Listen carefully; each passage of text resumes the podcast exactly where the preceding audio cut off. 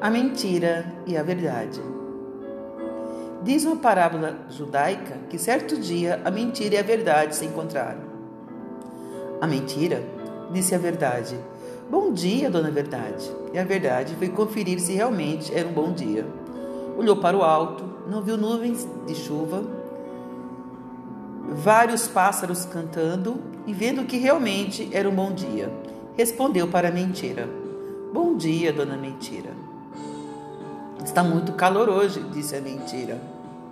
A verdade, vendo que a mentira falava a verdade, relaxou. A mentira então convidou a verdade para se banhar no rio.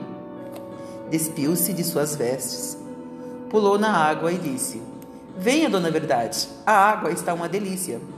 E assim que a verdade, sem dúvida da mentira, tirou suas vestes e mergulhou.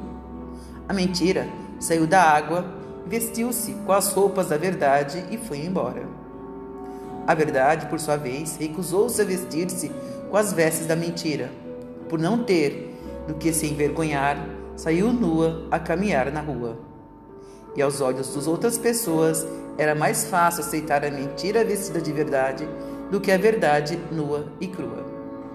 Beijo no coração, professora Selma, e até a próxima.